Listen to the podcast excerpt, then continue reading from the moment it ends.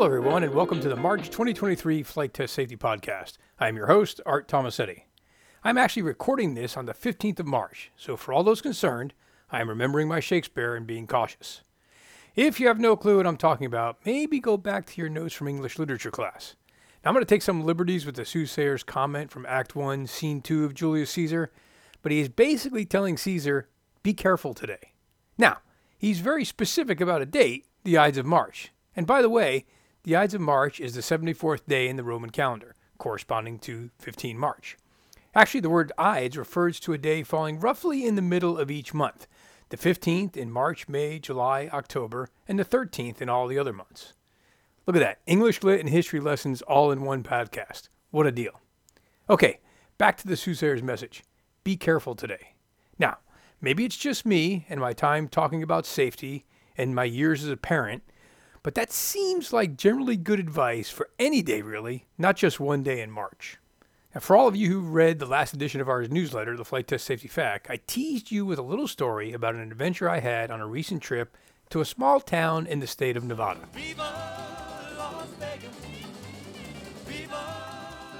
And just so you know, today's podcast is me telling you a story.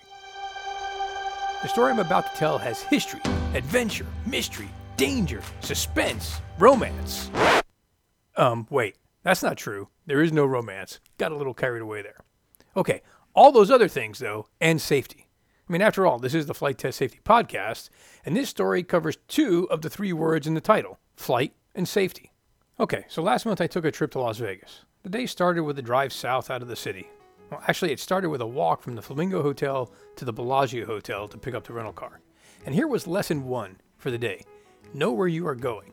Now, sure, I looked at my phone to find that the rental car place was near the valet parking area, so I thought I was good. But a little construction and lack of signage, and I had to do that most detested thing of all ask someone. The lesson here generally knowing where you are going or what you are going to do is good, but detailed knowledge and planning, however, is much better. Now, my quest that morning was to find one of the old airway navigation markers used by airmail pilots back in the 1920s. These markers were large concrete arrows that marked the routes between major cities. Now, most of the towers had light beacons associated with them for night flying and bad weather, but they all had 15 to 30 foot long concrete arrows painted bright yellow that you could see from the aircraft of the day. Remember, there was a time before GPS and INS and all the other navigation wonders that assist us today. And if you're not familiar with the early days of the U.S. airmail, I highly encourage you to learn a little bit more. There's lots of material out there to read, lots of videos to watch, and a few museums around the country that have exhibits. How those early pilots made it work is an incredible story of innovation, daring, and commitment. All attributes that we in the flight test profession understand as enablers to progress. Now, this particular marker I was after sat on a hill and pointed towards Las Vegas from Los Angeles. And once again, I had done some pre mission planning, so I had an idea of where to park the rental car. But as I parked the rental car, I realized that my map study was good, but it was done with road maps and satellite views. I failed to check the topographical layer to glean elevation data. Now, looking up at a steep hill and treacherous, unfamiliar terrain, I face some significant risk decisions. Now, bear in mind, I'm from Florida, so perspective plays into this a little but it was probably a three to 400 foot hill. I know that doesn't sound like much, but that's over 30 stories, and it was steep and it was rocky. I got out of the rental car, grabbed my backpack with camera gear, drone, and water, and started walking towards the base of the hill. And this is where I faced that moment of choice relative to risk and safety. We spend a lot of time in our podcast, in our newsletter, and at our workshops talking about risk and safety as it relates to flying and flight test. Makes sense, right? Because we are the Flight Test Safety Committee. But dealing with risk and safety affects almost everything we do, and what we do affects our mindsets on risk and safety. I know, take a minute to let that sink in. Turbo, are you saying how we do risk and safety away from the aircraft may affect how we do risk and safety around or in the aircraft? Yes, that is exactly what I'm saying. So back to me at the base of the hill.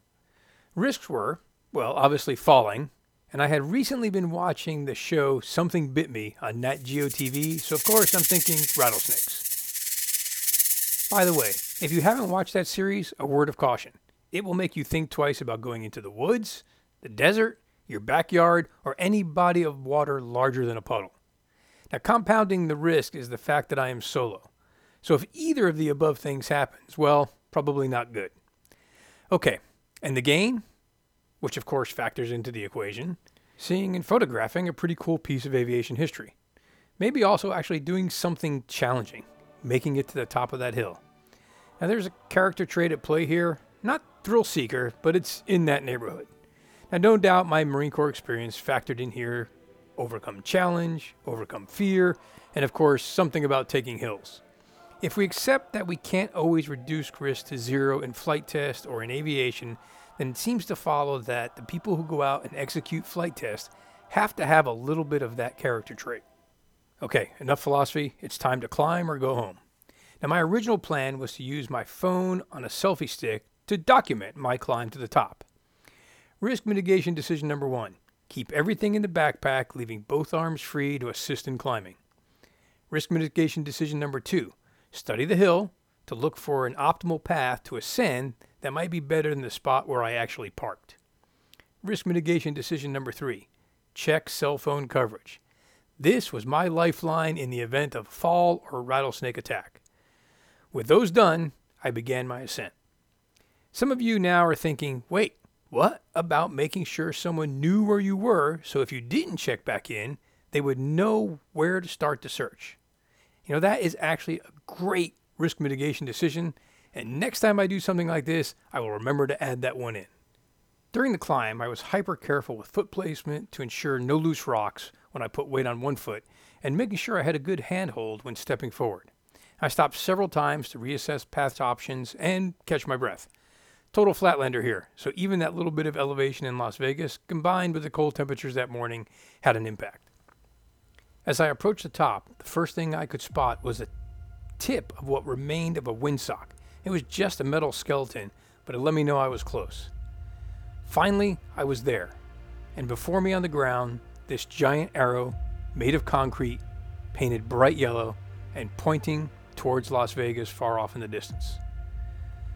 The footings that were the base of the light tower were still there as well. I stopped for a minute, yes, to catch my breath again, but also to imagine flying in an open cockpit de Havilland DH4 at low altitude.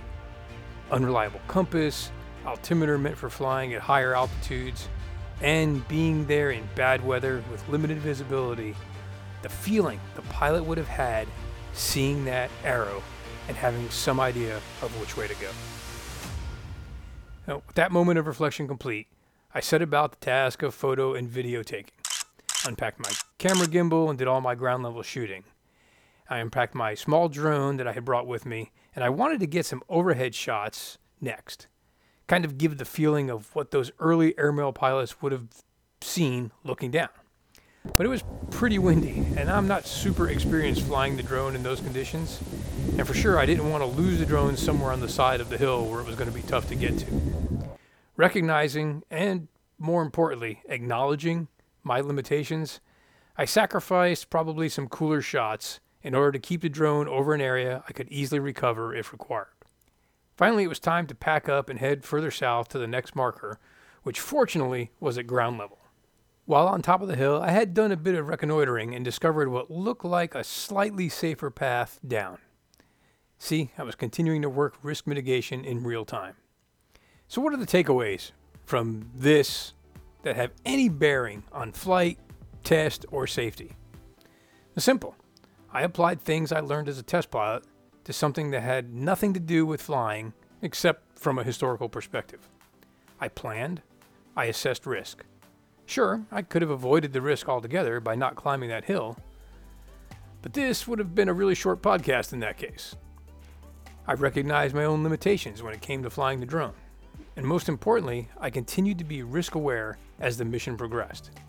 Something I learned early in my Marine Corps career was that camouflage is continuous. I never asked why, but went along with that, which, trust me, was the right approach during basic training.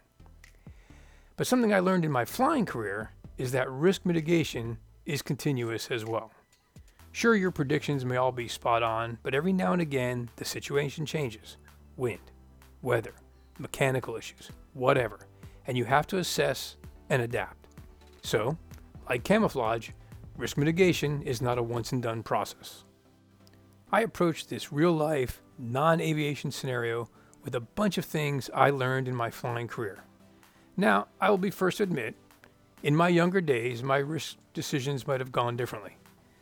But that character trait in me that chose gain over risk has always been there in things I did as a kid, in things I did in airplanes, and of course, in things I do now. It is something you need to be aware of, something you have to accept, and I think maybe something we should always be looking to improve. Now, there's been evolution and revolution in the world of aviation. Think about it. A hundred years ago, pilots were vigorously scanning the horizon to find that beacon or yellow arrow to show them which way to go. And when I started flight training, we learned navigation with a compass, map, and stopwatch, and luckily never really had to rely on those skills.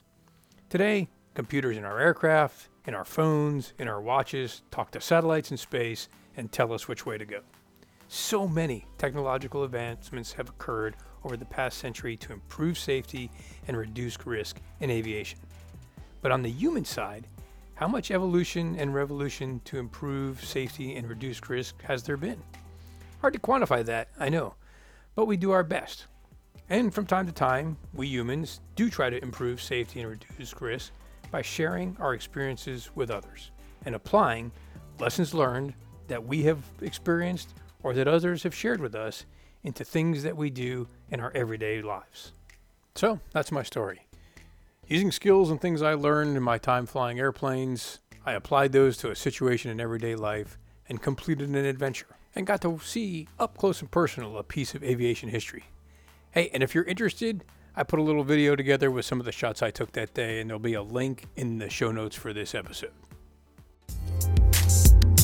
couple of reminders for upcoming events. The North American Flight Test Safety Workshop will be held in Wichita 2 through 4 May, and registration is now open. There's a link in the description for the podcast. AIAA's Aviation Forum takes place June 12th through 16th in San Diego, and you can check the events section of the AIAA website for all of their upcoming conferences. And SFTE's 34th Annual European Chapter Symposium will take place in Rome May 16th through 18th. You can find details for all their events on the SFTE website. I hope you've enjoyed this episode. I enjoyed sharing my story with you. And hey, do you have a story where you applied something you learned in your aviation career to a real world, everyday event? Share it with us. And who knows, maybe you'll get to tell your story on a future podcast. Until next time, be safe, be smart, and be ready. The Flight Test Safety Podcast is sponsored by Time to Climb Training and Consulting motivate your team to succeed, accelerate towards your goals, and elevate to a higher level of performance. On the web at www.time, the number two, climb.com.